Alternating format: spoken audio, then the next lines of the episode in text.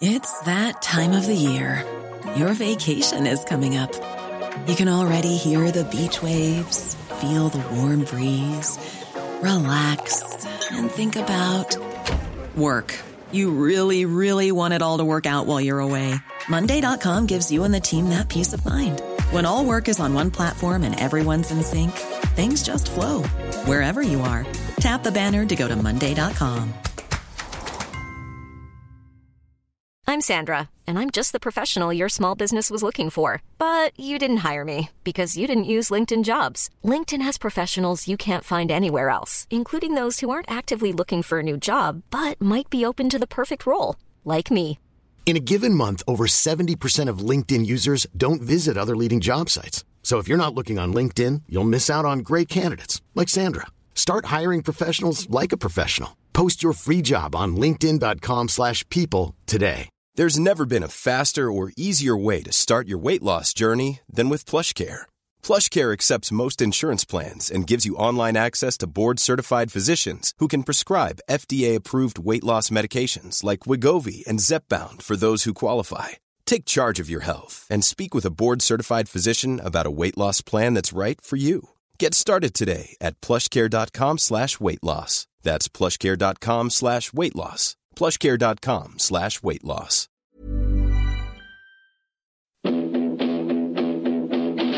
The GAA Hour is sponsored by Paddy Power. For exclusive content from their GAA ambassadors and other high profile contributors, check out news.paddypower.com. And when I started running, I suppose I didn't stop. And when I got the chance to go, I said I should go. So I opened up. We're only the small little fish out there, so we are, and uh, we're trying hard to make it through. But it's hard to get the breaks when you're the smaller fish. Because I love this county so much, you know, it's just I'm delighted that the lads the lads did it for the people of Waterford today because like I, I'm heart, I'm heartbroken. Welcome along to the Hurling Show. It's myself here in studio, and Damien is on the line. We have a bit of a mixed bag of a show today. We've Neal Peden, the Antrim manager, coming up in part two, and then we have Cheddar coming up on the line in part three. So we've no studio um, pundit in here today. So we're going to do a mix and match of a show. So it's myself and Damien for the start show. Start off here, Damien. So I was reading today that the structure of the 2020 Hurling League. So next year, obviously, it's going to be decided at the end of Sunday's play. So, based off, if people are wondering what these two divisions are going to look like, I just did up the two divisions based on what they would be with how the teams stand now. So, Limerick are top of Division 1A. They'll go into Group A and they'll be joined by the fourth place team in Division 1A, the winners of Sunday's relegation playoff of 1A, and the second and third place teams in 1B, as well as the promoted side for 2A. Now, that might all be a bit difficult to follow. So, that would basically be Limerick. The fourth place team in 1A would be Cork. The winner of the relegation, I'm just putting Tipperary to beat Clare just for argument's sake there. That would be Tipperary or Clare. Then Dublin, Waterford, who are second and third in Division 1B, and then poor Westmeath, who come up. So that Division Division A next year will be Limerick, Cork, Tipperary, Dublin, Waterford, Westmeath, based on on those standings. And then B is going to comprise of the second and third place in Division One A, relegation playoff losers, and the first, fourth, and fifth team in One B. So as they stand now, that would be Wexford, Kilkenny, Galway, Clare, or Tipperary, depending on who would lose the relegation, and then Laois and Carlow. So realistically, all this kind of uh, swapping around and everything, Damien, it's not going to change things massively. You've basically you're moving one of the weaker counties really over, and that's that's kind of all you're doing. That's all. Just mi- I would agree with you there. You're just mixing and matching there. So yeah, they're just taking the top team with the lower tier team on the other side, and uh, I just don't. And just a question now, just for someone that uh, hadn't read into it, um, does that mean like you have you have um, one A and one B? Does that mean, for example, that you go straight to semi-finals? One A versus one B, Yeah. or how does that work? Well, I'm, I'm glad you asked that, Damien, because I was going to cover that now. So next year, Group One and One, Group A and B, one and two, the top the top two teams they go through to semi-finals, and then the next two go into semi-finals in cross group quarter-finals, and the bottom team in both groups go into uh, the rele- playoff for relegation. So that part of it is much better. You know what I mean? You've got um, you've yeah. got uh, less games, so you're pretty much uh, the top three teams in both groups go through instead of the top four, really, Damien, which I think it's too many. You, you have four out of six going into quarterfinals, which doesn't really. Yeah, well, the, the system that was there was say the last couple of years where for example, the, as we said, the top three were going straight through, or, or the top four, and then we'll say the, the fifth team on the top division, like it happened last year, where Offaly went through, if you can remember, you know, yeah. uh, where they were towards, you know, so I would agree with you there on that grounds it.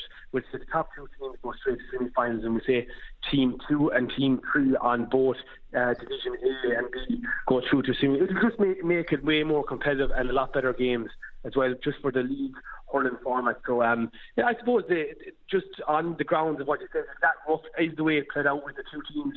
Um, they're pretty even games, you know, for both sides. We'll say uh, spread out the county. So. Um, um, yeah, I think it will be a better format anyway for next yeah. year. It sounds a little bit, it sounds a little bit better. So does uh, so. The yeah. thing, the thing about I, it is, the thing about it is for Westmeath next year will go up into a, a division they've no chance of getting any wins from. Whereby in Division One B now you might have three strong teams, but like there's a great little league going on between Laois, Carlow, and Offaly. Like I mean, did you, do you know that if Offaly beat Carlow, even though they've a much inferior scoring difference, they can avoid, they can go above Carlow because it goes on head to head. I was reading in the Examiner, so like you will lose that little mini league that goes on most years between the three weaker teams in one B. Yeah, I know what you mean. Yeah, I can see your point, and as you said, there's great old competition and it's fierce competitive between them three teams, and uh, and there's a great rivalry starting to come there. But the only thing is, Colin, if you were to ask any of them players and any of them managers, they all want to you know, strive to try, you know, see what level they can get to themselves and try maybe play in better games and better oppositions and all that. Where, you know, for example, if they were coming up against Tipperary, they might get an opportunity to hurl in Thurles and all and all these different uh, uh, pitches around the country. So, yeah. like, I know, I know what you're saying. You're saying it's very evenly, and um, it's like the championship in the soccer. We'll say that's underneath the Premiership. You know, that's a, a, a brilliant old competition. But uh, they're just they're probably trying to get to the next level to see, and that's where the progression that they'd like to be getting see where they are. Like in fairness, Carlow have stepped up to the mark. I feel and they've, and they've made uh, progress they have in the last couple of years. So, but I know what you're saying, but they'll, they'll they still like to go ahead and start playing bigger teams and better teams to try and improve hurling down there. Yeah, okay, exactly. Well, we'll know exactly um, about four o'clock on Sunday what the lie of the land is. I just said I'd make two up because I was curious as to how the split um, would work. I want to talk to you about performance coaches here, uh, Damien, because the big news today is that Kieran Donaghy has joined the Galway um, hurling squad as some sort of a performance coach. Now, there was news broke yesterday that Dessie Farrell has joined the Dublin hurling team. So, like, I mean, this is a football takeover completely because we know Oisin McConville was in with the Laois hurlers. We know Kieran McGeeney was in with the Tipperary hurlers. Like, I mean, I'm, I'm, I'm a little bit confused about this in that I can kind of see where what Desi Farrell might give the Dublin hurling panel, Dublin hurlers would have no All Irelands. He has an All Ireland. He might be able to talk to them, you know, about what it takes, about that winning mentality. I can see the same thing with Oisin McConville in Laois. I can see him, the Laois lads, hanging on his every word. Like the Galway hurlers, Joe Canning, Player of the Year. Uh, multiple All Stars. What can he learn from Kieran McGeeney or, or Kieran Donaghy? Now, this is no respect to Kieran Donaghy whatsoever, who's a, a great fella. I I seen it on the papers today as well, um, Colin, and I seen it just uh, on the thing here in the screen in the garage, uh, where kind of news flashes come up, and um, sure, Colin, as, as Micheál Donoghue said, it's just a new voice and it's new ideas and all that type of stuff, and um, sometimes a lot of it is just to do with a new voice, and maybe just them to hear different stories about how. So like here, Kieran Donaghy, he's after going in now with Galway, you're after saying. So I believe what will Kieran Donaghy do? He'll probably start telling Micheál Donoghue about different things that he that Kerry did over the years, how they got teams up for games, what type of training they did the week before matches, uh, even for example, advice on lad uh, the best lads to go to regarding physios, or if you're a lad uh, that needs a little bit of personal attention, or you know one to one. But personally, myself, I think Kieran Donaghy's role, I'd say it's going to be kind of just getting advice off him, but also kind of maybe having one-to-one chats with some players to just see can he get another ex, a couple of extra percent out of him. But um, like hurling wise, I don't think he would have a huge knowledge of the hurling game. Obviously, he probably watches it and he enjoys it and all that sort of stuff. But yeah. that's the only thing. Maybe a little bit of motivation uh, maybe a few talks, but I'd say it'd be more maybe toward the management, with the management getting ideas of what Kerry did, for example, a week or two or three weeks before and uh, build up to a match and just getting different opinions. But it is a strange one, like, you know, it's. Uh, but what happens there as well, Colin, you have to remember, he might be giant the back backroom setup, but that could be once a month. You, you know, just because yeah. uh, coming from Kerry, like he might, maybe, maybe I could be wrong. Maybe he might be down once a week, but he certainly won't be there three or four times a week. Like Kieran Donaghy when he was uh, going down with a Talish, Was it? Um, he, no, he Kieran Don or, or to Tipperary. Tip, to Tipperary, like he wasn't going down. He wasn't going down um, three or four nights a week. You know, so it's just.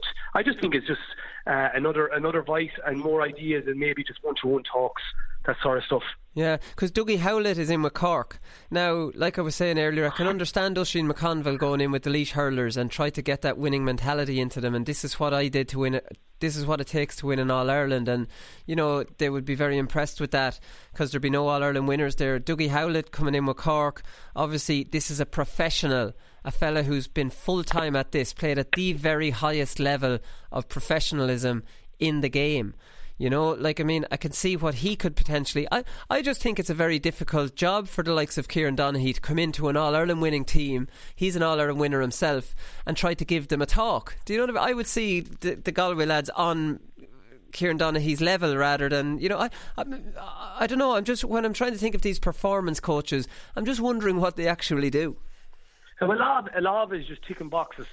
Um, Colin. In my opinion, it is just to say we have this guy doing this and we have this guy doing that. And uh, my own opinion is that they're they're there to motivate the players and to get a little bit of you know and a few pep talks and that sort of stuff. And um, uh, sometimes I think it's completely blown out of proportion. Sometimes you can get a guy that uh, has been involved with the team, or maybe three or four or five years uh, previous that that will give as good as pep talk as anyone.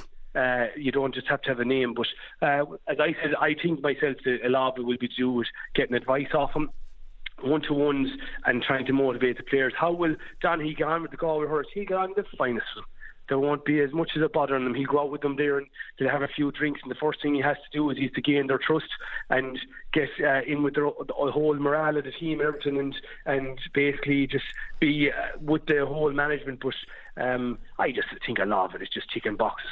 At the end of the day, if the manager and the selector is doing a good enough job and the lads are winning, um, there's no need for it. Like, do Limerick have any performance um, coach, as we call it, or had they won last year? Not that I know, know, of. No. This, well, this, this all this all started. Uh, Dublin footballers have Bernard Dunne in there, and you always wonder what Bernard Dunne does. He's tugged out in the gear and he's walking around the pitch in Croke Park, and sure, mm. you wonder what the hell is he going to say to the lads on a one-on-one. I don't know. Like, I mean, I'm maybe yeah. I'm a bit this too like old, old-fashioned for this, this stuff. Yeah, this is like Colin used to say back in 1995 that it was Ger Loughnane and Mike Mack to destroy the whole training of hurling or intercounty because Clare went on and won in All Ireland and they were training five, six times a week and they were all bachelors and there was none of them married and they were training twice a week some days or twice a day some days and they were running up hills and running down hills. So once one, I find once one manager does it or one setup does it and they're successful, other ones, and like my granny used to say, monkey see, monkey do, you know, and um, I, I just say I, I, a lot of it I think is just ticking boxes. Like you know, yeah. like Oisín McConville is gone over the Laois hurlers. Like let's be honest, like he okay he, oh, he was talk. He, he, he was oh, okay he was Kelly. like what what what could he really do with them? Like I know to an extent he could try get their heads right and try get them to believe and all that, but at the end of the day, a lot of it is down to the player. Like where where he wants to come yeah. and where he wants to get. Do you ever do you ever give a talk? Like I mean, I've never been asked. Now I was involved with Portlaoise team. Um, Brian Cody came down to talk to us. It was before the All Ireland club. Um, football final, and we were going into that game as favourites. And obviously, he would go into a lot of games as favourites, so he came down to give us a talk. But it's a very general talk, you know. Like I mean, I was wondering coming out of it what I might have actually got out of it that I wouldn't have already known myself. And I was uh, only ever asked to talk to a team once. I was actually asked at the weekend, and I said no because I just hate it. And uh, uh, I was it was the Portlaoise Miners and they were playing Stradbally. Now I didn't know any of the players well at all, and I found it difficult to give them a talk, not knowing what way they play or you know not knowing the players that well. And I just talked generally about the rivalry with Stradbally and getting to every ball first. It's not these kind of speeches. This is why I'm interested in it. I'm wondering the value out of it because I don't really see the value of somebody coming in to give you a talk. I'm just wondering, did you did you have many in your time with Galway Oh, just coming in to talk to you? no, no one really ever came in to talk to us with Galway. Sometimes Pat McDonough used to often come in and just give a, a, a small talk, so he would, you know, and basically he would talk to us about motivation through management and all that. And in fairness, I used to always enjoy enjoy them talks. Did I ever give a, a pep talk? I, I often, when you know, asked often to go into a, um, would say a setup maybe at the weekend of a match if they were playing a big game and to give a bit of a pep talk. And being honest, they're not the management aren't asking you to go in there and start telling them about a, a playing style or wanting to know. They're basically telling you to go in there and get the boys riled up and get them driven. Yeah. You know, and uh, my opinion is, my opinion on Jay is, if you've got a bunch of players that are extremely fit and extremely focused, right, and extremely motivated before they go out to play the game, they've got a great chance. That that is my whether it's club or or county. That is my general opinion. If you're fit enough and you're focused on the job, and you're well motivated, well up for the game now, right? You have you have you have a great chance of winning that game. And it's like the saying in any hurling match or football match, it's you've got a 50-50 chance, and whether you're going to put your body on the line. And like that's I don't I just think it's the boys are just going to be used as motivation, but and also for advice. I don't see what other purpose. They're not going to be going over asking. Uh, Donaghy, for example, uh, how do you think we score more goals in the hurling pitch? Ah, no, Like, no, no, the- no. He's not in yeah, there for but that, and Dessie Farrell's not yeah, in there for that exactly. either. But, but, it, but, but, but it's one thing that Galway need to do. They need to start scoring more goals this year. Yeah. Maybe they'll just put Donaghy in on the edge of the square there. Well, they have a Johnny Glynn already, so they don't even need. Uh, maybe maybe it's for a one-on-one with Johnny Glynn. May- Maybe, maybe, but Johnny Glynn, in fairness, uh, he's well able to catch the ball, you know. But Yeah. I just don't know. But look, at as he said, it's just. Um, it's just uh, a different to what Michal Dillon said, but as I said, I think it'll be more for just motivation and just getting ideas. Yeah. Okay. So John Conlon's out for four weeks. That's the bit of news coming out of Clare uh, this week. So that's very disappointing for him. He did his ankle. Um, like I mean, for my memory of ankle injuries is that I never, I was never afraid of ankle injuries. Like I mean, I, I made bits of my ankle before, swelled up, all black all the way up my calf, and I played. I think it was like eight days later. Because the thing with ankle injuries is you can strap them up on the outside and never go back out over it again. And like I mean, ankle injuries are a weird one. I always feared uh, muscle injuries way more than actual kind of uh, joint joint injuries. I don't know what. Like I mean, obviously John Conlon. It's early in the season, and I was trying to get back for a championship game, so Conlon's not going to be stupid here. It probably does take a month um, to properly get over an ankle injury. I don't know. Did you have many of them? Yeah, I Colin, I did. I uh, I suffer a good bit with my my ankles. Even I was told before that I had sprinter's ankles, so any little twinge, my ankles often do swell up, know, on the inside or, or even on the outside. But and it's an awful injury to have. And you're right, it is a great job to get your ankles strapped. But say if you have a little niggle and you won't, it, it's strapped so well that it's nearly like a cast. Yeah. That you won't twist it. But but for me, it was always it was on the twists and the turns. Uh, it used to you know catch you on that little sore point. But uh, uh, just anyone that ever heard of the old wife's tale, you know that um, for if anyone that ever has a, a very very sore ankle or a swollen ankle, go to a flowing river where there's a broken point on the river with the cold water. And let it flow onto your ankle. It's, it's actually a great, great job. So it is. But then you have to strengthen it and have the power in it. And I remember a physio saying to me one time, and it was a great one. He says, just try get the strength back into the ligaments where you have the confidence. Again, when you're brushing your teeth, just use one leg off the ground and start working your ankle to sore. And also another one with the trick says, you know the trampolines Colin? Yeah. Start jumping on the trampoline. If anyone ever had a trampoline that has a sore ankle, and start jumping on it with your sore ankle, and it will build up all the muscles again around your ankle. It's, it's all these are all just little tricks. But an ankle injury can take a long time, and it, and the whole thing is to get the confidence back in it. So it can, but it can be a terrible injury. But all I say to, to John Conlon, eh, at least it's now it's this time of year, which is early enough for him to get back and get back strong for the for the championship. But it can be a long, disgusting injury. and telling you, it's sickener. It's a, it's and the rehab on it is terrible too. You have that wobble board. You know the thing where has, you have a circular yeah. piece of timber yeah. and a half a ball under it, and you have to balance yeah. on that, and it, it takes a bit of kind of dedication to start using that thing. That that that that's all right using it once, and then it's like Jesus, I have to go do that again. It's it's a, it is difficult, and a lot of the stuff with ankle injuries, I was told, is because your balance isn't great, and if you ever stand on one foot and close your eyes, and if you fall over, that that was a test. I was told that your your balance is bad, and my ba- if I close my eyes and stand on one leg, I'm gone. Out, I'm falling straight away. So a lot, and a lot, and as you said, the balance, a lot of it in is to do with your core. That your core isn't strong enough as well, uh, is what they used to say. That you have to tighten your core and do core exercises. But Colin, uh, for uh an athlete, there's nothing worse absolutely nothing worse than when you're injured.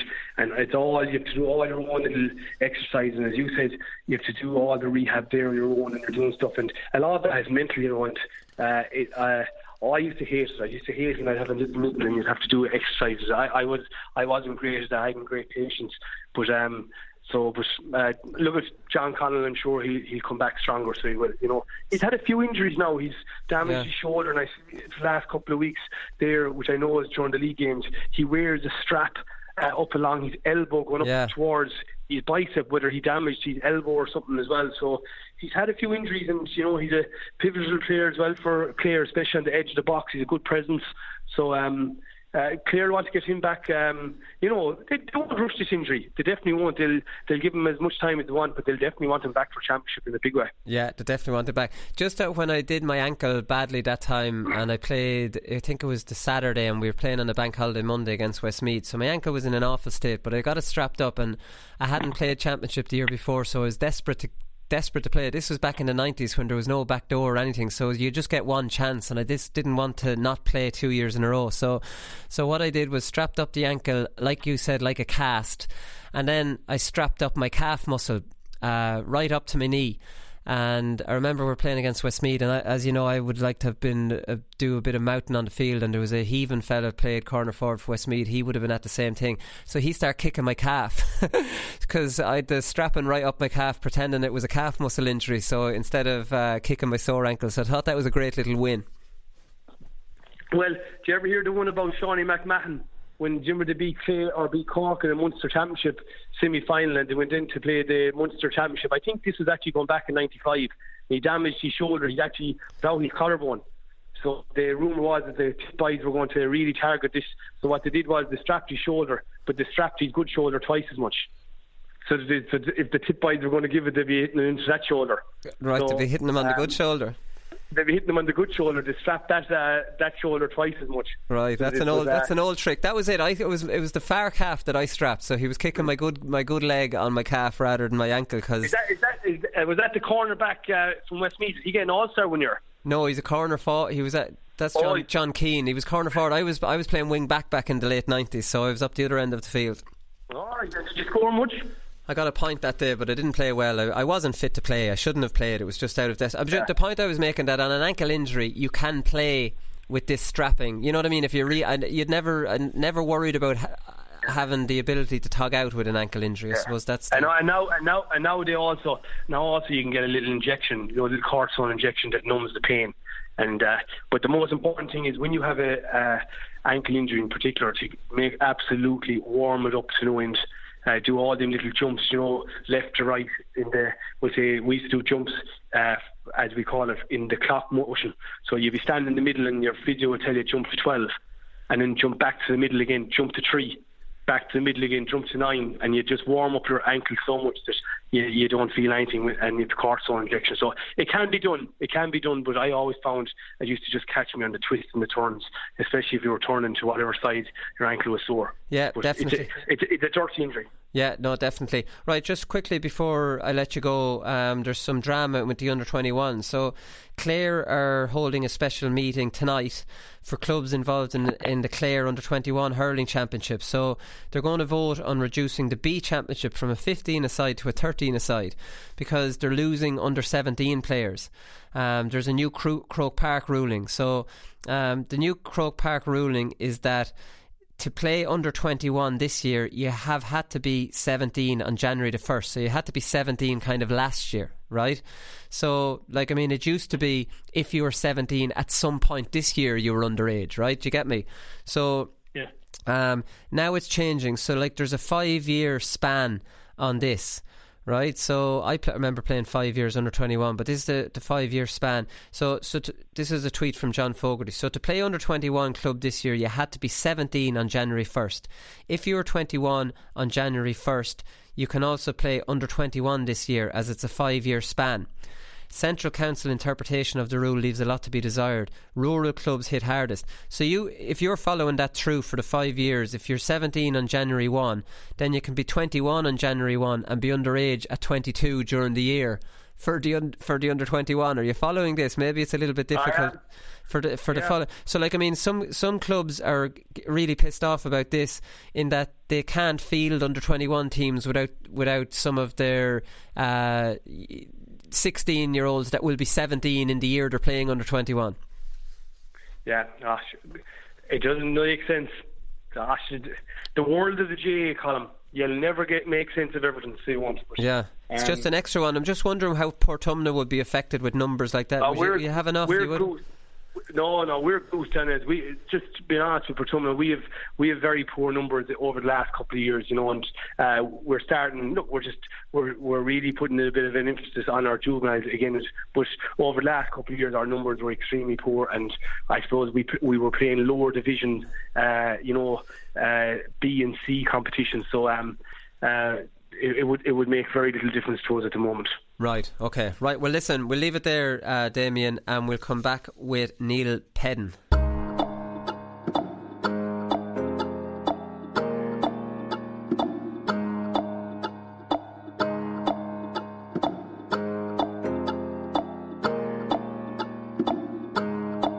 Let's beans. There still is a lot of work to be done yet. Just give us a small bit of time. Just give us a small bit of time. Let's chill the beans. But I tell you, give us a year, a year and a bit. Just give us a small bit of time. Just give us a small bit of time. Let's chill the beans. Let's chill the beans. Beans. Beans. Let's chill the beans. Let's chill the beans. Beans. Beans. Let's chill the beans. There still is a lot of work to be done yet. Just give us a small bit of time. Just of time. Let's chill beans. But I tell you, give us a year, a year and a bit. Just give us a small bit of time. Just give us a small bit of time. Let's chill the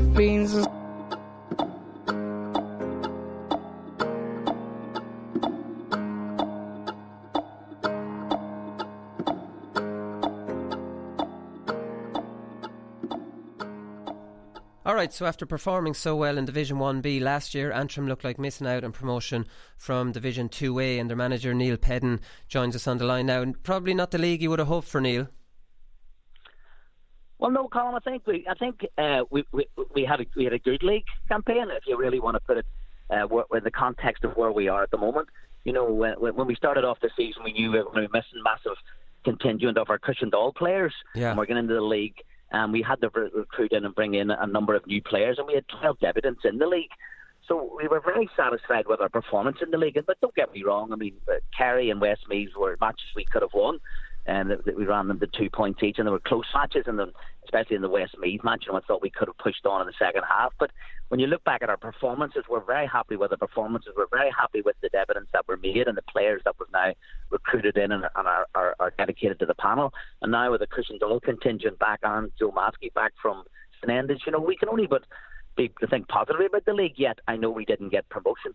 I mean, that, that, that might just take another while. I think that's the big thing. Cushendall fellas missing, and then you that tricky one with Kerry away, which is a difficult one to go to, and you don't have them because people kind of forget. Uh, the last two years it's been Slough winning the Ulster club, and you've had all your players throughout the whole league. Whereas this year you're you're down. You know, some obviously Neil McManus is the standout one, but other players as well. Exactly, Colin. I think you, you're, you're hitting the realistic notes there. You know, that's what we've had for the last three years. Is is with we had have had our full contingent. We got promotion. You know, we did well up in the league. You know, we were Yeah. we, we, we we a couple of great matches run t- the bigger teams really really close. So there was a couple of pucks in the ball for us getting relegated. Uh, and when we come back down, everybody thinks you know it's an automatic keep back up, but that's not the way it works. You know, these teams are all working hard. Oh, the likes of Mayo, the likes of Westmeath, the likes of Kerry, uh, uh, uh, all these teams are working very, very hard, and, and, and it's, you've got to get your full squad out working over the, the, the, the the period of time you have them and preparing them for the league to get that promotion, to get those key results that you're looking for. And know, we're not, we weren't far off, but you know, as you say, we, we, we, we've got everybody back now and we, we can be able to prepare now for the championship. It's a weird one with you, you talk about Westmeath and Kildare and Kerry and Laois and Antrim used to be always a good level above them. Now, are Laois and Antrim dropping back down towards them or are they making big improvements or is no. it a, a combination of the both? It's a combination of a lot of things. You know, it's a combination of a, a, number of things. Geographically, where we are, it's a combination of you hit the nail on the head. An Antrim team generally wins Ulster. We lose players for periods of time. Other counties don't have that issue whatsoever. Carlow, Westmeath maybe aren't going to win a Leinster club, if you understand what I'm saying. So they're always going to have their players. So all those things, uh, uh, uh, invitation players are allowed on, on border issues. You know, two players allowed into into playing leagues and stuff like that. So these other counties are growing and building, putting resources in place, and they're getting better. We're we're still always building, and we're always trying to you know aspire to be in the one B. That's where we want to be. But I mean, you have to be realistic, and you've got to work hard towards that, and get a team that's ready to go into that one B that we can sustain that and and stay up there, and then progress in the Joe McDonagh. That's what we're looking to do. Well, this is the thing. So, like last year was a really interesting year, I thought, for Antrim. So you only lost to Dublin by a point in the league. You only lost to Galway by three. You beat Offaly. Um, you you lost to Laois. Like I mean, and then in the Joe McDonagh Cup, you started off with two great wins. One of them was was Carlow, who ended up winning it, and then you lost your last three games. You ended up after those results in the league getting relegated. So, like I mean, uh, last year could have turned out to be a good year, or and it ended up being a bad. You know what I mean? A really bad year. Is there like is yeah, yeah. when when things go against Antrim, is confidence brittle that things start to kind of maybe fall apart, or? Well, I don't know, Colin. It's a, it's a, again, it's a lot of things. As you say, you're trying to get confidence up. You're trying to, you know, we, we are as good as anybody out there. We showed that last year at that level that we play at. We're, we're, it's a good competition. The Joe McDonagh is a good competition, and the, the teams in the Joe McDonagh are, are a very even level, and it yeah. can go anywhere. And the matches go on day you know, matches can go in the day and go on performances. It can go on. Have you got the full quota? You know, injuries, everything leads towards one match. And, you know, it can go from a puck of the ball do you win, a couple of the ball do you lose. And as you rightly said, a couple of results our way last year. We had a really good year. But a couple of results went against us. And, and you know, again, I don't like saying we had a bad year. I think it's better saying, you know, we were disappointed maybe in where we were because we got a great start. And Joe McDonagh, and you are right, it did fizzle out on us, and we were disappointed the way it finished. But you know, these are the way, things that you've got to deal with, and we've got to try and build that up again for this year, and maybe go at go at it, you know, to try and keep that intensity and keep that uh, uh, our mindset that we go right through the, the Joe McDonagh with our four matches, rather yeah. than you say fizzle out after two. I saw you talking about a problem you had last season was getting the top players to play. You said some players didn't play last season for their own reasons. I'm wondering now that you've, like, you were part of the management team last year. Now you're manager um, in your own right. Have you managed to talk these fellas around? Do you have everybody in that you want to have in? It's not something I, I talk a lot about, if I was being honest, Colin. I, I'm a great believer. We, we went round and we looked at all the top players and we wanted them in and we invited people in, and that's what we do. And when the people who come in, that's who we want to work with. We've thrown that further and we've looked for younger players, we've looked at university players, you know, we've looked at players in other clubs. And, and these guys, uh, we've seen how good they are. We've brought them in, and these are the guys that are committed to play for Antrim all we can work with is what we get we what we uh, get in and who's really wants to be committed and wants to come in. Is there other players out there? Yeah, there probably there could be. There is other players probably who could come into the, the county panel and could do well. But again, they've made choices, and people make their own choices for their own reasons. I don't really harp back on those. If they don't come in, they don't come in for me.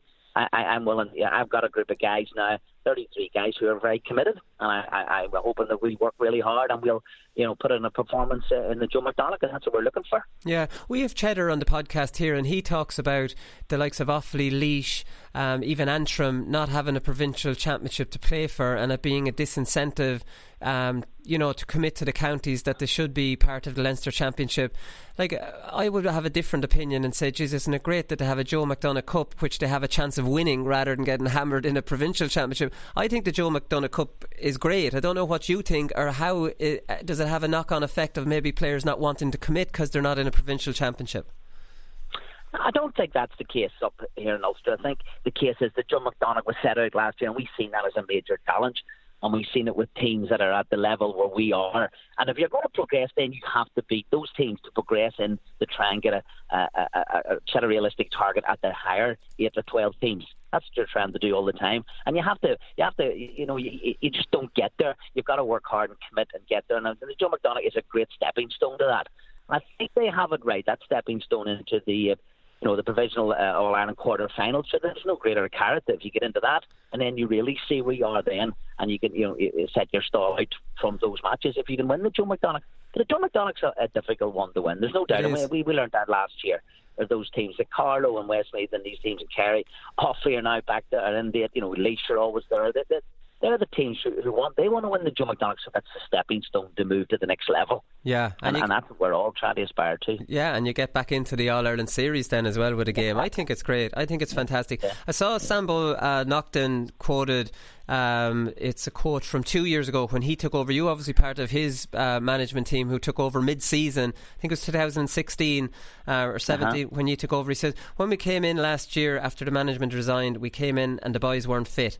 There were boys coming and going. And it was like a drop-in centre. We had to change the uh-huh. attitude and we had to change the culture. So we're down to. I'll give you a statistic. We must have asked over 70 players and we're down to 28. So like I mean, is that culture change now, um, Neal? And you know that work has been done, or is that challenge still there? So that challenge is always there, and say that challenge will always be there, Colin. You know, we're always trying to get it right. That people, the shop window, looking into the Antrim hurling team, that we want players to look and say, "That's where I want to be." Every club player, you know, playing in their club championships, aspiring to play well, win their championship. If not win it, they're looking to get on the county team, and that's all we're trying to do to get that shop window. They look in, it's good, it's structured, it's professional, when they come, they're gonna, you know, they're gonna get fit. They're gonna be going back to their clubs as better hurlers. You're trying to work with the clubs as well. So you're you're always trying to do that. That the young people are looking through that minor under 20 and up and saying, I want to get into that senior outfit because that's a good outfit, and you know, and I want to get into that panel of 30 players. And that, that, that's what you're hoping the young people are doing. And that's what we're trying to do is is to set up a professional structure, which I think we've set up. I think the county board look after us. I think we're well structured. We've got a, a, a, a, we're well looked after in every aspect of the game. And I think that young people see that, then they will want to come in, and that's what we're trying to do over the next two, three years. We've tried that when Sambo and I, uh, we all come in. That's what we tried to do: change attitudes, and change the structure. And I think it's it's work in progress, but it's it's work and it's getting there. Yeah, is part of that attraction for the setup getting Liam Sheedy in? And I know you tried to get Anthony Daly in uh, this year, but he committed and then didn't commit. You have actually Darren Gleeson, who used to come up in the car with Liam Sheedy. He's in with you now. Is that part of that thing, trying to make it uh, like more attractive for players to come in to have a big name, or who makes that well, appointment? Is that your decision, or is that a county board decision? Well, it's a joint decision. It's a, it's a county board with who the manager comes in, and then we'll see who we'd like to work with and who would be willing to come up and work with us. I mean, Darren did come up last year with Liam, and, and they both came in and did a great job. And uh, Darren has uh, wanted to then continue on that, and we felt that was important that Darren could come up and continue his role as one of our coaches up here, and he's done, he's up here now doing a great job with us. Uh, you know, the players, he, he, he set out the stall for the players. He comes in and he's coaching with the players. And, he, you know, and to me, it, it's lifted. It, that's that wee bit of professionalism that they see we're wanting the best from everybody. We've got Carl McKeegan in coaching, Jim uh, Close, Gary O'Kane, myself. We're all doing our, our work round. Uh, the, the, whole there's a massive role within that management structure for us all to do, and, and Darren just you know adds that extra bit from his whole experience with Tipperary and his All Ireland series he's been in before. So you're always looking for somebody who's going to give you new ideas and, and bring you up their thoughts. And Tipperary, one of the top teams, so bringing these great ideas up north and up in the Antrim, and you know we can only see I can only see that getting getting us better you know, and, that, and it's all those wee touches. If they can make us better, then we're looking for them all the time. So, how often would Liam Sheedy have come up, or how, does Gleeson come up more often, or like how you know what's the? Well, Liam, no, I'm not going to. I'm not going. I'm not going to start comparing the two. Liam came up and did a tremendous job, and Liam's a great motivator, a great ambassador, and he came up and and he, his coaching was superb, and he wasn't maybe, and he probably said himself able to commit as often as he, as he could. But sure, Darren has given a huge commitment and, and is with the boys you know, on a, on a, on a bigger scale and is there most of the uh, uh, training sessions with us as well. So you, you, that, that's that's added that that, that, that aspect of, of being with the team and being part of the management structure that he's a major part of it now. All right, okay, that's that's uh, interesting because, like, I mean, you're you're uh, I'd say you're an optimistic man when it comes to Antrim hurling. You're talking about we have great potential. It's getting that potential out on the pitch. It's the key for us getting our main players. Yeah. Like you, I was reading different interviews from you, and you, you a, a consistent team is you talking about the potential. Yeah, well, that's it is. We have potential in Antrim, and, and nobody's going to doubt that. You don't have to come and watch Antrim play, and you see potential there. It's about getting consistency, and it's about getting those at 70 minutes of, of consistency out on the pitch. You know, we have the ability to go out and, and play against anybody. I, I believe that, you know, I believe, but it's about consistency and it's about getting our, our younger players into that conditioned program where they're, they're conditioned and we're, we're, we're, we're an outfit which is ready and fit and able to go out and compete against the bigger teams. And that's what we, need to do. We have the we have great hurling ability in Antrim. There's no question about that. But it, it's just about that conditioning, that three four years condition that young players need to be able to step into that senior ranks. And if you get a consistency of a team over three four years, you know, generally in the fifth sixth year, you're going to have a good team ready to do things. And, and, you're going to compete against most, especially in the, and that's where the, the target would be, is to compete in the Joe McDonagh. You can't look beyond that until you do well in that. Yeah, that's, I, that's, I would believe in that. Sorry, uh, Neal. I was reading another quote there. Where did you did you even have management on your horizons at the start of this year? Because, like, I mean, the Slaughtneil boss Michael McShane was the only name, name put in. And I read a quote from you saying that you'd enjoyed the last two and a half years, and you were interested in being, you know, depending on who came in as manager, you're you're interested in being part of the management team. Yeah, I've been involved in Antrim for a long time, you know. Yeah, and, you have. And, you know, you know, and I, I mean, you know, when when when, when I, I want the best for Antrim. If Antrim people think that there's somebody out there be, is, is can come in and do the job, and the Antrim County Board wanted to look for somebody, I, mean, I, I have no issue with that at all. But when it when the, you know when it came to the shove, and nobody was willing to step forward, it needed somebody to step forward and say, well, you know what, I'll take it on, and I'll and I'll build a team and get a team around me, which we did and we've got a team around us now and bringing Darren Gleeson into that team, you know, and, and building a structure that's going to move us forward. That's that's what we've done, and we've moved on from that. Me stepping, uh, saying that as a quote was to allow the Antrim board to go, and if people want to put their names forward, look for the best person. They chose then that when I put my name forward, they chose me. I was quite happy then to step in and do the job, and that's what we're doing. We're driving on and we're working hard with the boys. And again, we've, as I say, we're happy with the way things are progressing, and we'll we'll progress it further. Yeah, okay, brilliant stuff. Fair play to you. Come here, before I let you go, the Gaelfast initiative made headlines last year, and I was reading that it was supposed to commence on Septe- in September 2018, where 20 schools across Belfast will be taking part and sco- coaches will be in the schools. Has that kicked off, uh, Neal? Is, are we going to see fruits of that in years to come, or how has that started off? No, we are. Gaelfast is now kick-started. You know, I think that I think they started with 16 initial schools who signed up for Gaelfast, where the coaches were being into the school and supporting the teachers, and I think they've grown that to 30 odd schools at the moment. Uh, all around the county as well. It's not just in Belfast. So they are working hard at that and they're, they're putting their own team together now. And I think they've got the coaches in place and they've, they've had the teachers in and they're training the teachers up got a great connection down with St Mary's Teacher Training College in Belfast, which I think was a great initiative uh, from the Gaelfast Committee who put that in place. That they've now embedded the young uh, te- aspiring teachers in St Mary's going out to the schools and helping out with the teachers and their coaches going out. So they're, they're gathering good people and, and getting them qualified and getting them out to the schools, and that, that can really look good for us that uh, as as as, as I said in a you know uh, uh, in the in the in the sporting pyramid, the more participants we get at the bottom and the greater the, the broader that base, and the greater we can get at the top. But that's you know that that, that that elite athlete at the top can come through at a greater number. Yeah. That's what we're looking to do in Antrim. Yeah, what's the reaction been like to by all the children in the schools? Obviously, they get a coach in there one day a week. Like even the children from non GAA backgrounds are happy to take part and you know see what it's all about. Yeah, but that's what it's about. You know, Belfast's a big city, and we have schools where a lot of youngsters don't get a feel of Gaelic games. You know, don't ever. You know, we have loads of clubs. There's no question about that too. But a lot of children who don't get a feel of Gaelic games. You know, I'm coming from an educational background, working in school all my life, and you know, and I want my children in my school to have that experience of hurling and football, and that's what I made sure happened in my school. And I want other schools now to take that on board. And Gaelfast is hopefully getting in there and getting the principals and getting the teachers saying that Gaelic games is great for our children. It's a great way of getting them active. It's a great way of tackling obesity, which is a major crisis in Ireland. At the moment and over the UK. So it's it's tremendous to see that we, it's our sports that are in there, and hopefully youngsters will take up the hurling and the football and the camogie and the handball, you know, and and and, uh, and be active. I think that's the key: get them active and get them into our games, and that's what Gaelfast hopefully will do. Yeah. Okay. Listen, fantastic stuff, Neal. Come here. Thanks very much. I've taken up enough of your time. Best of luck into Joe no. McDonagh and for the rest of the year. Thanks, Colin. Appreciate it. Thanks very much.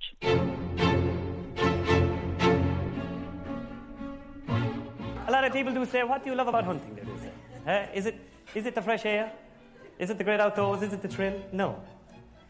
I just love killing things. Right? Absolutely.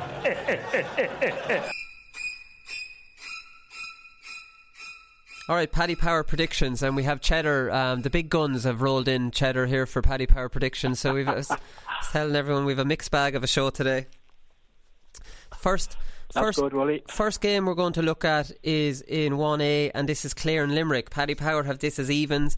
I can see exactly why it's um, even money. It's in Cusack Park in Clare. Um, Clare obviously beat Limerick there last year. Um, Limerick going well. Clare on four points. Like I mean, the reality is, if Clare lose this, they're in a releg- they're in a relegation.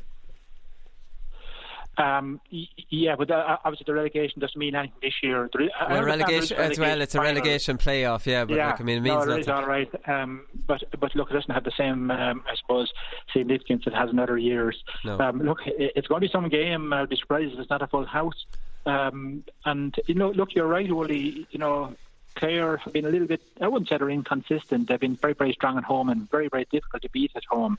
Um, but bear in mind, we're getting a little bit close now to Munster Championship time and, you know, first rounds and that. And, and uh, all teams, um, you know, there may not be a relegation trapdoor, but all teams will want to play in a, in a league quarter final and semi final for a couple of reasons to gain momentum obviously number one and to, to, to try out you know your systems and all of that but the other, you know, the other reason is that look, once you go out of the league, you're probably back into county championships, and you've got to release players, and you know, there's a whole lot of other things come into um, come into the thing, into the mix. Then yeah. once you go out of the league this early, um, so uh, look, go back to the game. It'll be a massive game. Obviously, John Conlon looks like he's going to be out for for, for a little while.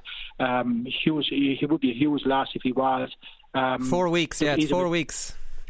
So that, that that's I understand that case. Now look, Clare have some similar type players, uh, Shanagher, Peter Duggan, and definitely Gilfoyle. Um, you know, Gilfoyle was was obviously playing Fitzgibbon Cup last weekend um, on a losing Mary I team, but but you know certainly shows his work. Um, so they have some similar type players, but there's not so many players around the country with the maturity and the experience of John Conlon. Um, you know, to be able to make plays that make a difference in a match, and he certainly will be a big, big loss to them. Although, as I said, they have some air game players that they could replace him with. They have. Jeez, it is a kick up the arse for any team that doesn't make the the quarterfinals. Like I mean, we're at, we're on February the twenty eighth, the last day of February, so it's the second of March. So you have a full month before the April for clubs with no real matches because who are you going to get a challenge game against when all the other teams are in quarterfinals? You're kind of snookered, aren't you, for nearly two months before the Munster Championship? No, there are serious consequences to that. Um, and, you know, even take the Leinster Championship. Leinster Championship starts, I think, on May the 11th or May the 12th, sometime around that time anyway. Um, and, uh, you know, time time would shoot on pretty pretty quickly, and you've got to give, um, you know, your month to, to, club games and that as well. Um, and look, that could get, get extended if you're knocked out. You know, a lot of sort of things happen that's difficult to manage if you're knocked out early. Um, and, yeah, it, and particularly if you have your team settled or you have your game plan settled. And, you know, you need – time to do that. And you know, I I, I referenced Tipperary and Michael Ryan last year. Um, it was very, very difficult for him to turn things around because, there's as I said before, there's two or three championships ongoing in Tipperary at any time, and you may lose, a whole pile of players. And then practice match and challenge match, they're sort of meaningless at that time of the year because you're using them to test test players in certain positions and so on and so on. Whereas a challenge match early in the year, you're sort of you're testing for intensity and you know players fitness for battle and all of those things. So it, it has it has huge consequences, Willie. Yes. Yeah. Gerry O'Connor was uh, quoted after the Wexford game. So we know Clare threw away a big lead, but ended up winning it anyways. He said mentally we might have switched off, but you can't give a team one eight like we did and be hanging on for the last ten minutes. There's something there definitely to work on because this is the third week in a row we struggled in the final quarter. It's something we have to look at in training. So when he's saying it's something we have to look at in training Does is he saying maybe their physical fitness isn't where it should be, or like I mean, fading out of games in the last quarter might be something you might talk about as a group rather than work on. Uh, it could be the other way. You, you don't know, obviously, until you're inside the, car, the camp. Uh, well, you look, they could be after going through a, a really heavy block of training. Um, you know, you'll do your Right. training in blocks of four weeks, three or four weeks, then you'll do a down week, and then you'll you'll push on again. And if a team is serious about the Munster Championship, that's where their focus is going to be. Um, yes, they're using the league to win matches. You don't go out to lose matches, but you, you probably won't upset your your conditioning program and your hurling program for the year because of the league at the minute, uh, particularly with you know the Munster Championship now being on the league and the importance of that now, and the importance of winning the first match is hugely important. Um, so he, could very well be saying the opposite. That it's not a lack of fitness. We actually we actually trained like dogs. We trained every night last week, and we're just a little bit heavy-legged and ran out of steam a little bit towards the end. So you don't know on, on, on as matches until until you you know what's going on inside the camp. Right. Okay. I'd say it's probably more the latter, more your your take on it, yeah. And like I would, I, I, I would think so. When you consider the, the, the quality of people involved in conditioning in teams now, they're, they're, you know, and the science involved in all of it, um, I'd be, I'd be amazed if any team in the in the top two divisions, um, you know, were citing lack of fitness at this time of the year because, you know, if you're going into a heavy block now, hoping to get it right for the start of May, well, you're probably a little bit too late because you're not going to get any time then to do the hurling and to do the speed work and all of those things. So I, I would imagine it's something to do with that rather than rather than a lack of fitness. But it, it, it points maybe to another little thing. Like there could be a whole lot of other things going on. It maybe not be fitness, it could be lack of concentration, went a little bit far ahead. Uh, did they put the the foot on the throat of Wexford. They didn't. Could have had, you know, they should have had in Ennis because they've been doing it for a long number of years.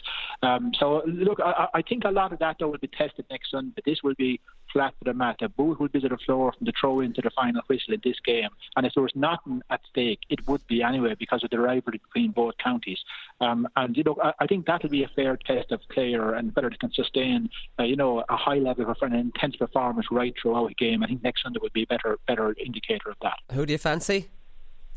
Nah, look, I- mean, Limerick are all Ireland champions, and um, you know, there- there- there's probably a lot of people are writing them off um, a little bit early. Um, and I, and I, I said in a couple of a couple of the instances of the show, Willie, that sometimes the glory of an All Ireland that that can carry performances into the following year. We've seen it a number of times. We've even seen it, seen it in clubs and that that you win a county final and you know you, you carry that performance and that energy in the dressing room into the next year. And sometimes then that that can seep out a little bit. You just flatline a little bit. Um, so I, I think Limerick just need to be careful here. They're going a different way about it than Galway went last year you know, uh, Galway didn't win in All Ireland, obviously, but you know, you don't know whether it's right or wrong. You don't know about these things. Uh, you know, you win in All Ireland, everybody points back to these things. It was brilliant, and then somebody does the very same thing the following year, and they lose in All Ireland. They say, "Oh heck, we've done the wrong thing." So it's difficult to know. Back to your question, I just think that um, I think even with John Conlon gone, and he is a huge loss. I, I- I just think that Clare sort of have to get. Um, uh, you know, consistency and confidence into their team by winning, and I, in in Ennis, they're very, very difficult to beat. There, it's been proven over over a number of years. They used to play in Tulla a number of years before, back in the 80s and the 90s. Were even more difficult to beat there. So, uh, because the game is there, I'm, ju- I'm just going to give it to Clare. But but look, there, there's going to be very little in these games. Okay, great stuff. Cork versus Tipperary. This is on TG Caher at two o'clock. Um, Cork are four to five favourites. Tipperary five to four. Cork turned things around, even though, like I mean, I think Pa Horgan was interviewed during the week and he was saying, "Geez, we were we were going terribly two weeks ago. Now we're going great." Like I mean, it's reading anything into the league is really, and we just keep driving that home. That reading too much into losses and things like that in the league can you can end up looking a little bit silly because, like you said, we don't know what they're doing in training. We don't know what their their you know motivations are for the league. But I thought it was interesting. A lot of talk, and we mentioned it on Monday about Tipperary closing out games and losing close games. And I was reading another piece there during the week, and they were talking about losing the lead against Clare in the Munster League last year, and they lost the last 15 minutes against Limerick, one five to one point. And this is like building up the kind of idea that Tipperary can't see out a lead. And then I was thinking in the Munster League. I remember they came back brilliantly against Cork and drew with them, and they came back brilliantly from almost uh, being hammered against Waterford in in the Gaelic Grounds. You can it's it's very easy to cherry pick results and say they can't do close out games or whatever when they, they actually had two brilliant comebacks last year under Michael Ryan. No, I agree. Agree with that, um, and and I think look if if Tip had won uh, that, that game, you know, and they had a chance to win it, um, Jake Morris. If Jake Morris's goal had went in, who would have said Tip wouldn't have made an All Ireland quarter final? I would have been pretty confident that they would, and then you'd have been looking at a completely different view of of Tipperary. I just think though at, at the minute that and this is just an evolving process in tip. They've got to find a settled team and they've got to find a game style that suits that team. And you can't just press the button and put people around the place and, and just press the button and hey, everything's going to be okay. It's going to take a little while for that to happen, I think. And that may explain a little bit about uh, a little bit about you know some some strong performances, um, and then you know it doesn't you're making the same type of performance again next week and so on. I've no doubt though that they will get it right, and I've no doubt that they will be or they are serious, serious contenders for the simple fact of the quality of player that they have in their team. But even even if you just use as a as a, a sort of case in point, you know, the you know, where's Paddy Maher going to play? I think one of the panelists said a couple of weeks ago he's definitely going to be full back. Seems to be now being back out wing back and that. You know, even who just to use that. And people move players around, and they'll eventually they'll find a settled team, having played a number of matches, and they'll, and they'll hone their game style. And there's there's no doubt they will get that done. And when they do, then there, there will be a different team, and they're, they're you know they're definitely a top three team in my view because of the quality of they have in their panel. Yeah, exactly. This this, this is a crack a match. This is a really important match, and it's really important for Tip as well uh, Woody, because look, this is uh, the, the Munster round one of the Munster Championships in Cork. It's it's Cork versus Tip, I'm pretty sure. Um, so this is a dry run for that, and nobody will want to go into, nobody will want to to, to cede. Um, uh, any advantage to that game, and uh, you know, including on Sunday. Um, so, so it'll be it's a, it's a, very interesting game. It's interesting from another couple of points as well. Cork had a couple of good results recently without Fitzgibbon players, and the, the likes of Fitzgibbon and Coleman and Meade and and and Flynn and, and, a, and a number. There's, there's another couple that I just can't remember at the minute to come back into that panel. But they're real quality players. And you know, you just just think for a minute that the quality of training would up a couple of matches by the, by that level of quality coming into it, and you're you know there's more confidence in the team. Um, so I think Dan Meyler's in a great place. He's found a number of players, which is which is the one thing he wanted to get out of the league, um, and he is you know even just look at one position on Sunday. Aidan Walsh will test the Tipperary number three on Sunday, um, and it'll be a good test of whether Tip has settled on three. Uh, because you know the last couple of years, I think everybody has said that look, they just haven't nailed that position, and and it's it's such an important position now because most of the time you're going to be isolated inside with two backs and two forwards if you're not going to play a sweeper. And and, and I'd be surprised if Tip playing out and out sweeper. They may drop just drop a man back, but but they're going to have to fix three because that would have been all right a couple of years ago. Um, you could have played tight, you could have played your two corner backs, tuck in tight, and all that. But that doesn't you can't play like that anymore because you you could be playing with maybe 50 metres in front of you and 50 metres each side of you. And if you're not going to be able to handle that, well, you know, you're going to be in trouble. Aidan Walsh is a very, very athletic player, gets around the field, big man, good air game, so you can chuck it in high to him on the ground. Um, I, I, think he will get better in terms of his scoring rates and that, and he'll get better at, at feeding the ball to the runners coming through the middle. But he's a, he's a serious threat. So there's a lot of things on Sunday that um, you know could very well tell a lot of what's going to happen in May in that championship match. Yeah, in the Munster Championship match, and it's actually interesting mm. that Brian Carroll was talking about that McGrath Cup game. Is it McGrath Cup or the whatever the warm up competition yes. is, and how much uh, Tipperary learned from Clare in that one. So, like, I mean, you take that up a notch then from the league, and we're talking about preparations yeah. for Munster League, and it's almost saying, do you really want to give your hand away there, Cheddar? Like, I mean, do, like, would would Cork be as well off maybe not playing Aidan Walsh in that uh, and keeping him reserve, reserve potentially for that for that Munster game? Like, I uh, mean. Well, well, they could do it. I mean, John Meyler can do it because, as I said, the quality of player that's coming in. Um, you know, you could put the skipping into the half hour and shove somebody inside who could play a different system. That you could do that. But look, Aidan has just started back in the team and that as well. And you know, he's he's certainly got some momentum behind him, and and yeah. um, you know, he's in the shop window for Cork hurling at the minute.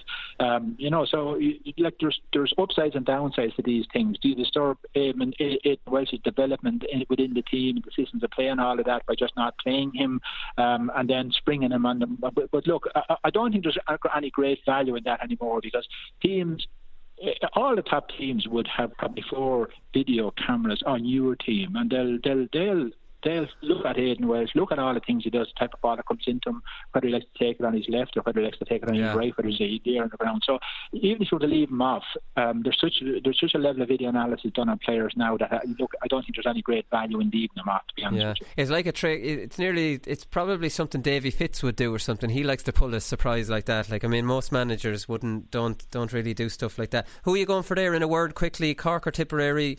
Before we move Well, on. well, I just I- I'll just go back to that point. You may very well play Aidan Walsh on Sunday and not play on May the fifth and spring something then. Yeah. uh, which would really upset the apple cart because if you were putting in a big, quick player on him, that's um, uh, a good. You know, a good shunter out to the side and that on Aidan Walsh and just denies on the ball and, and, and, and that. Well, look, if he was playing on Alan Cadogan, then you have a complete different matchup on, Yeah. on, in May. You know, Do you so think? Do you think? there would be Cheddar, do you think not enough of that goes on in in the GAA in general, like tricks like that? Do you know that that for me now that would be the perfect thing where Tipperary would be planning for Aidan Walsh.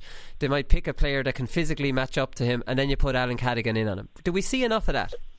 Uh, we, we, we probably do, but, but bear in mind, mind Aidan Walsh may very well be the, the linchpin of the way Cork play. And you take him out of that uh, maybe a week before a championship match. Uh, Yeah, now, look, big the risk. first round's Yeah. okay.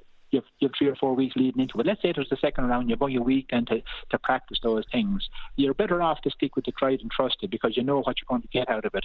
Um, unless you really have some ace up your sleeve. And bear in mind, Brian brought in Walter Walsh in an All Ireland. He he became man of the match. Who would have thought that? Yeah. Um, you know, so there, look, there are some things that would work, but you just need to be careful that you are going to get the edge that you expect out of that immediately because it can turn, you know, it can turn around against you. Then I just think Cork, um, it's in, it's probably going. I think it's, in down Páirc for Uí Cork Rinn. Key, but Páirc I'm assuming Rinn. it's in Park Rin. Uí Rinn, Um, You know, so so I, I just think that you know I think there's a lot of things going right for Cork at the minute. Um, certainly they found some players, um, and you know they, they'll I think they'll get some momentum behind them now. Having got a couple of points recently, I think if they hadn't, then it then it started to tilt the other way. It sets doubt. Questions are asked about your selections and your new players and all of that. Get a few wins under your belt, and then they're saying now we see it as progress, and now we see it as serious potential here. Lose a few matches and they say oh they're not up to the all of that. You know, so I think there's there's a that you know there's a lot there's good things happening with Cork at the minute, um, and as I said, there's a Fitzgibbon Cup players to come into it,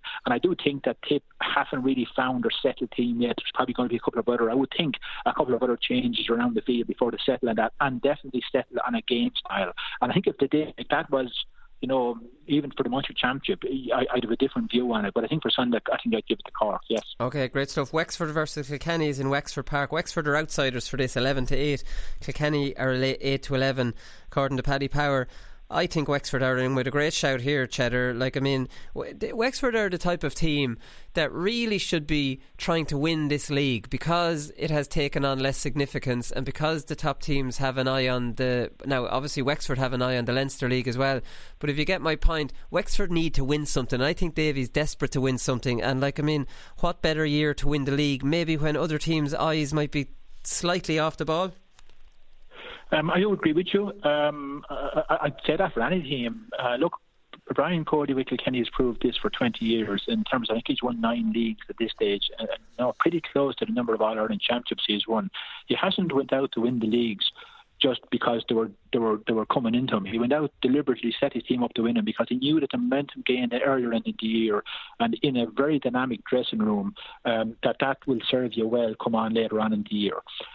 But Incidentally, this is a very. The, the, I think the, the the last round is very interesting on Sunday because every team will want to get into the quarter final uh, for the reasons that I've said earlier on. Leinster teams and Munster teams. But bear in mind, in Division One, there's four teams on four points, and Limerick are on six, if if, if, if I'm right. Yeah. Um, and and so only so Limerick are through. Only three of the four can get through. Tip are out at this stage. Only three of the four can get through. Um, so uh, I I think teams will be going for it. Um, I think in Wexford Park, Wexford are, are like all teams are difficult to beat at home, but Wexford Park is is a difficult place to play. It's one of these pitches where whatever, whatever, however it is, the wind always seems to be just blowing um, from from goal to goal rather than crossfield and that. So sometimes a game can be ruined by a strong wind first half. Teams get too far away or whatever the case may be. Um, but I think Wexford have they have a strong air game in their defence. And Kilkenny are missing the very players to contest that type of ball, and they- they're probably not at the minute playing, um, you know, enough of the low ball to quality forwards and that. Um, so uh, I think you're right. I think just based on the teams that are there, Willie, uh, that that's going to be on the field, and the, the teams. I mean, obviously the Ballyhale players have got to come back into, into the record there. I know Wally is back now, um, but I, I think Wexford will want to push on and win it. But I, I just think there's going to be an eye also on the Leinster Championship. That game in the Leinster Championship is round five, so it's a good little bit away, but it is in Wexford Park. And, you know, Kilkenny will not want to go down to Wexford Park and give, give, give any oxygen to Wexford about that Leinster Championship match. And I, I just think that Kilkenny, uh, I think they've changed around their forwards a little bit. You know, maybe maybe maybe there's one or two other t- others outside of the players we've mentioned to come back into that team that will also make a difference. And I, I just give it to them to win it. I thought Wexford in Ennis, now, as I said, Ennis is hard to, to play in, but to fell behind a good little bit, and uh, you know did Clare take their foot off the pedal and and and, uh, and Wexford come back into it. It's hard to know, um, but I just give it to Kilkenny by you know again these are very very narrow margins, yeah. maybe by a pint or two. But I think Brian will want to get into the Leinster quarter final, as Davy will. Think both will be gunning for it. Um, but I, I just give it to Kilkenny by a pint. It really is a fantastic final day of the league in 1A because you have you couldn't have paired them off better. Wexford Kilkenny is a huge derby. Cork Tip is the big glamour game in Munster historically, and you have Limerick Clare who are huge rivals only across a river. Like I mean, they paired them off perfect. Obviously, they, uh, they wouldn't have paired them off perfectly. It was a random draw, but that's just the way um, it's turned out. Quickly, we'll run through one B here, Cheddar. The big one here is with Carlow and Offaly, and this is a big one for Laois as well. I didn't know this until I read it in the Examiner. I was talking to Damien about this.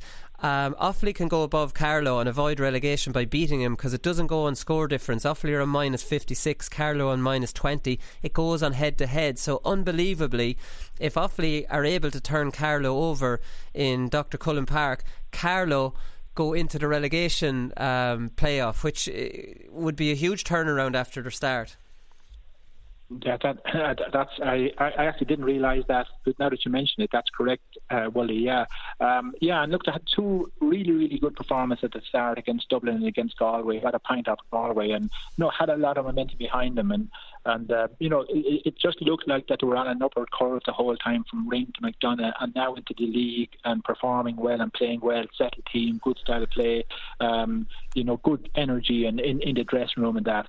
Um, I, I suppose and look, even against Dublin, I think they scored 18 or 19 points against Dublin. I think against Galway, they, they scored 20. You know, it's good shooting. Yeah. And, and it's nice to see, you know, if you scored, I don't know, four or five or five five or something like that, you might say, well, look, we'll, we'll bore through, we'll, sco- we'll score. But 20 points is good shooting, suggests that they had a lot of scoring opportunities in that. Um, you probably dropped a good little bit. I think against Waterford was 10, um, and they probably last weekend scored. I think they only missed maybe two chances of scores against against Laois, and probably just didn't create enough to be answered. I think Laois shot 12 or 14 or 15 wides, sort of suggest that that you know there were more, they had more more shots on, on target than that, and just didn't didn't execute. Um, so it, look, it's a, it's a hugely important one for them. But there's some confusion, Willie. I'm pretty sure that the game is in Dr. Cullen, but there's some confusion that the game is in Tullamore. No, well, it, I see it down here at Dr. Cole. No, Brian Carroll definitely said they're away, they're away to Laois and Offaly. I'm pretty sure he said. That's what I that's what I was certain of. But I, I kind of was speaking to a few people during the week that said it was in Tullamore, and I'm I'm, I'm sure of that. Look, look I, I think the game in Dr. Cullen, the significance of it um, for Carlow. I mean, if Carlow win. Um, you know, do they go into a quarter final? And you know, the importance of that for them facing into a Leinster championship is is just cannot be underestimated. So I, I just think that Carlow. I just, I, I think, you know, in, in the last year or two, they they have certainly stepped ahead of Offaly in terms of quickness and technical skills and just settled team and all of that. Um, putting it in Dr. Cullen Park, I think you'd have to give it to Carl and the significance of the result for them. Now, the significance of the result for Offaly is massive as Yeah. well um, you know, like I've heard some people say, you know, we'll Offaly will Offaly go for the game? I, I'm amazed with those type of comments really because um, look, Offaly are going to be in a relegation final if they lose if they lose it, um, uh, but they don't know who they're going to be playing. It could very well be Carlow again if they win it. If they beat Carlow, the relegation could be between themselves and, and Carlow. So what better way than to beat them on Sunday and then come into a relegation final and beat them again if that's the way it turns out. I think so that I think yeah, I think. I think that relegation match will be in uh, Tullamore. All right. I Okay. Well, well, well then. Well, then I I think that adds even more significance to the match for Offaly. Um, I think they need a performance anyway. Um, you know, so I think the the, the to start to lose talk about that, you know, that Offaly, you know, just won't put everything into this game. I, I just can't, can't, I wouldn't, just wouldn't believe that for a minute. And then look, they're they're a, they're, they're a seriously, seriously proud county. I've spoken a lot about them in the last year or so, Willie. Um, and you know, they're they're really disappointed about where they are, and to, to have that spirit within their county and within their team and within their hurling to turn up a performance here against Offaly, against Carlow. Um, and look, they, they know the importance of this. Beat Carlow on Sunday, they're back into a, another match against them. And what better way to do that? Beat them once, let's beat them again the following Sunday in the relegation final. Um, so, uh, but I do give it a Carlow. I just think that they have, now, again, there's a couple of uh, uh, I suppose qualifications of that. Ian Marty Kavanagh went off um, towards the end of the game.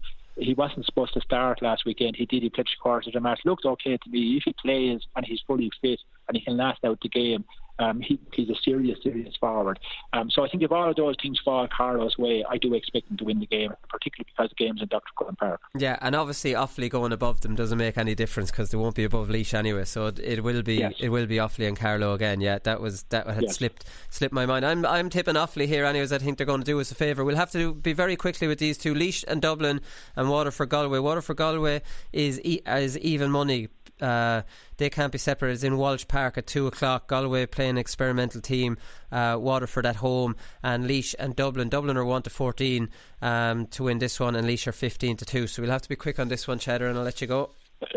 Yeah, no, look, I, I, I, there's one that'll be very easy to answer. The, the other one, um, Waterford and Galway. Um, uh, look, I think both teams are in the quarterfinal already, Willie. I think both will be probably a little bit of experimental, experiment a little bit further, uh, rather than just trying to settle the team now. Um, but probably maybe Waterford need to win a little bit more, and you know it's a home game for them and that as well. So, so I, I just give it to Waterford. Bear in mind that the quarterfinals are on the following Sunday, um, and you know you, you wouldn't want to be going out the previous week. And I, I don't say throw a game, but put just put too much into. it. I don't think any team would do that. To be honest with you, I think that's sort of mad talk.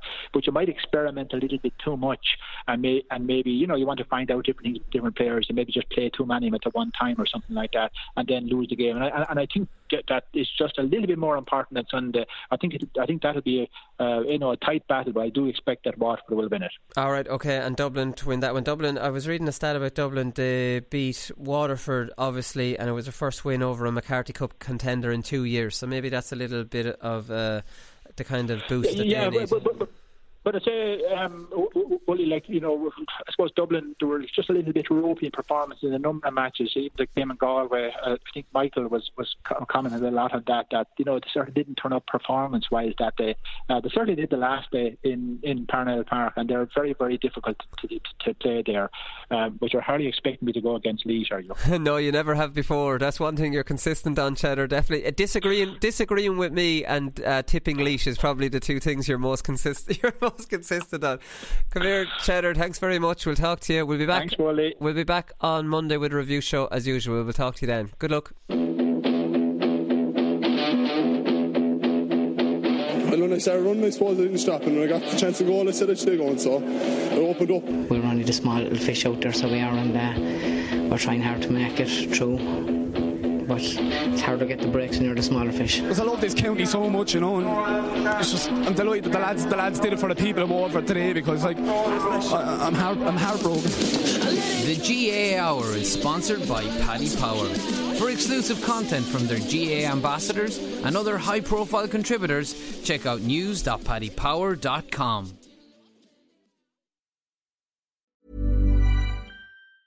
Hi, I'm Daniel, founder of Pretty Litter. Did you know cats tend to hide symptoms of sickness and pain? I learned this the hard way after losing my cat, Gingy. So I created Pretty Litter, a health monitoring litter that helps detect early signs of illness by changing colors, saving you money and potentially your cat's life. Pretty Litter is veterinarian developed, and it's the easiest way to keep tabs on your fur baby's health right at home. Go to prettylitter.com and use code ACAST for 20% off your first order and a free cat toy. Terms and conditions apply. See site for details.